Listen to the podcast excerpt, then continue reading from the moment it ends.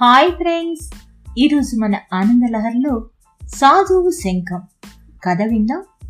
ఒకరోజు ఒక ఊరు రేవు నుంచి కొంతమంది వ్యాపారులు దగ్గరలోని నగరానికి బయలుదేరారు. వాళ్ళతో పాటు ఒక సాధువు కూడా వ్యాపారులు ప్రయాణించే పడవలో ఎక్కాడు. పడవ మెల్లగా సాగుతూ ఉండగా వ్యాపారులు పిచ్చాపాటి కబుర్లలో మునిగిపోయారు. వజ్రాల హారం వేసుకుని మరీ బయలుదేరారేంటండి? అయినా వజ్రాలహారం వేసుకోకపోతే నగరంలో పంజరగదా ఏంటి? ఒక వ్యాపారిని చూసి నవ్వుతూ అన్నాడు ఇంకో వ్యాపారి. నువ్వు మాత్రం తక్కువ తిన్నావా ఏంటి? పదివేళ్ళకు ఉంగరాలు పెట్టుకోలేదు?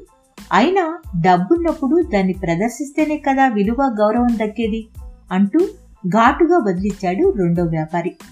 ఇంతలో మూడో వ్యాపారి కలుగజేసుకుని డబ్బు లేనివాడు ఎందుకు కొరగాడని పెద్దలు చెప్పిన సామెత. ఒకప్పుడు నన్ను చులకనగా చూసిన వాళ్ళే ఇప్పుడు నా సంపదను చూసి వంగి వంగి నమస్కారాలు చేస్తున్నారు. ఇదంతా సంపద వల్లనే కదా అంటూ చెప్పుకొచ్చాడు. మీరు చెప్పేది ముమ్మాటికి నిజమే. అయినా ఈ లోకంలో డబ్బు లేనిదే ఏ పని జరుగుతుంది చెప్పండి. మధ్యలో కలుగ చేసుకుని అన్నాడు నాలుగో వ్యాపారి. ఇలా అందరి ఆస్తిపాస్తులు వాటి వల్ల దక్కే గౌరవాలు మొదలైన వాటి గురించి మాట్లాడి మాట్లాడి అలసిపోయి ఆ వ్యాపారులకు ఏమీ తోచక సాధువుని ఆట పట్టించసాగారు నీ దగ్గర ఏముంది ముసలాడా అన్నాడు ఒక వ్యాపారి. సాధువు చిన్నగా నవ్వుతూ నా దగ్గర ఏముంటుంది నాయన్లరా అంటూ జోలులో నుంచి ఒక పెద్ద శంఖం తీసి చూపుతూ ఇది తప్ప నా దగ్గర విలువైంది ఏమీ లేదు అన్నాడు.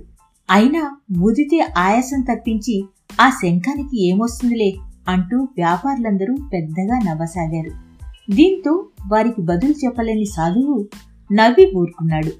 పడవ అలా నది మధ్యలో సాగుతుండగా ఉన్నట్టుండి వాతావరణంలో మార్పు జరిగి బలమైన ఈదురుగాలులు వచ్చాయి గాలుల దెబ్బకు పడవ కుదేలవడాన్ని గమనించిన పడవ నడిపే అతను సాములు అందరూ గట్టిగా అరవండి. ఒడ్డున ఉండే ఎవరైనా వింటే మనకు సాయం చేయవచ్చు.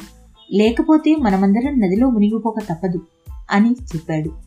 దీంతో వ్యాపారులంతా పెద్ద పెట్టున రక్షించండి రక్షించండి అంటూ కేకలు పెట్టసాగారు.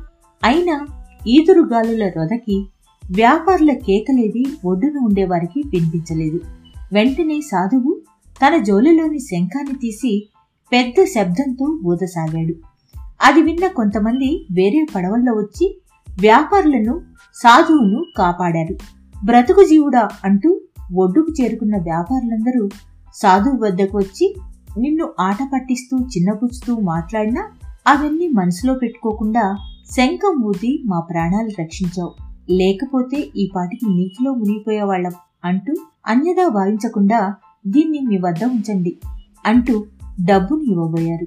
అప్పుడు సాధువు నవ్వుతూ నాయన్లారా డబ్బు మనిషిని ఎల్లప్పుడూ కాపాడలేదని మీరు తెలుసుకుంటే చాలు. నాకు ఈ డబ్బుతో పనిలేదు అని చెప్పి అక్కడి నుంచి మెల్లగా నడుచుకుంటూ ముందుకెళ్ళిపోయాడు.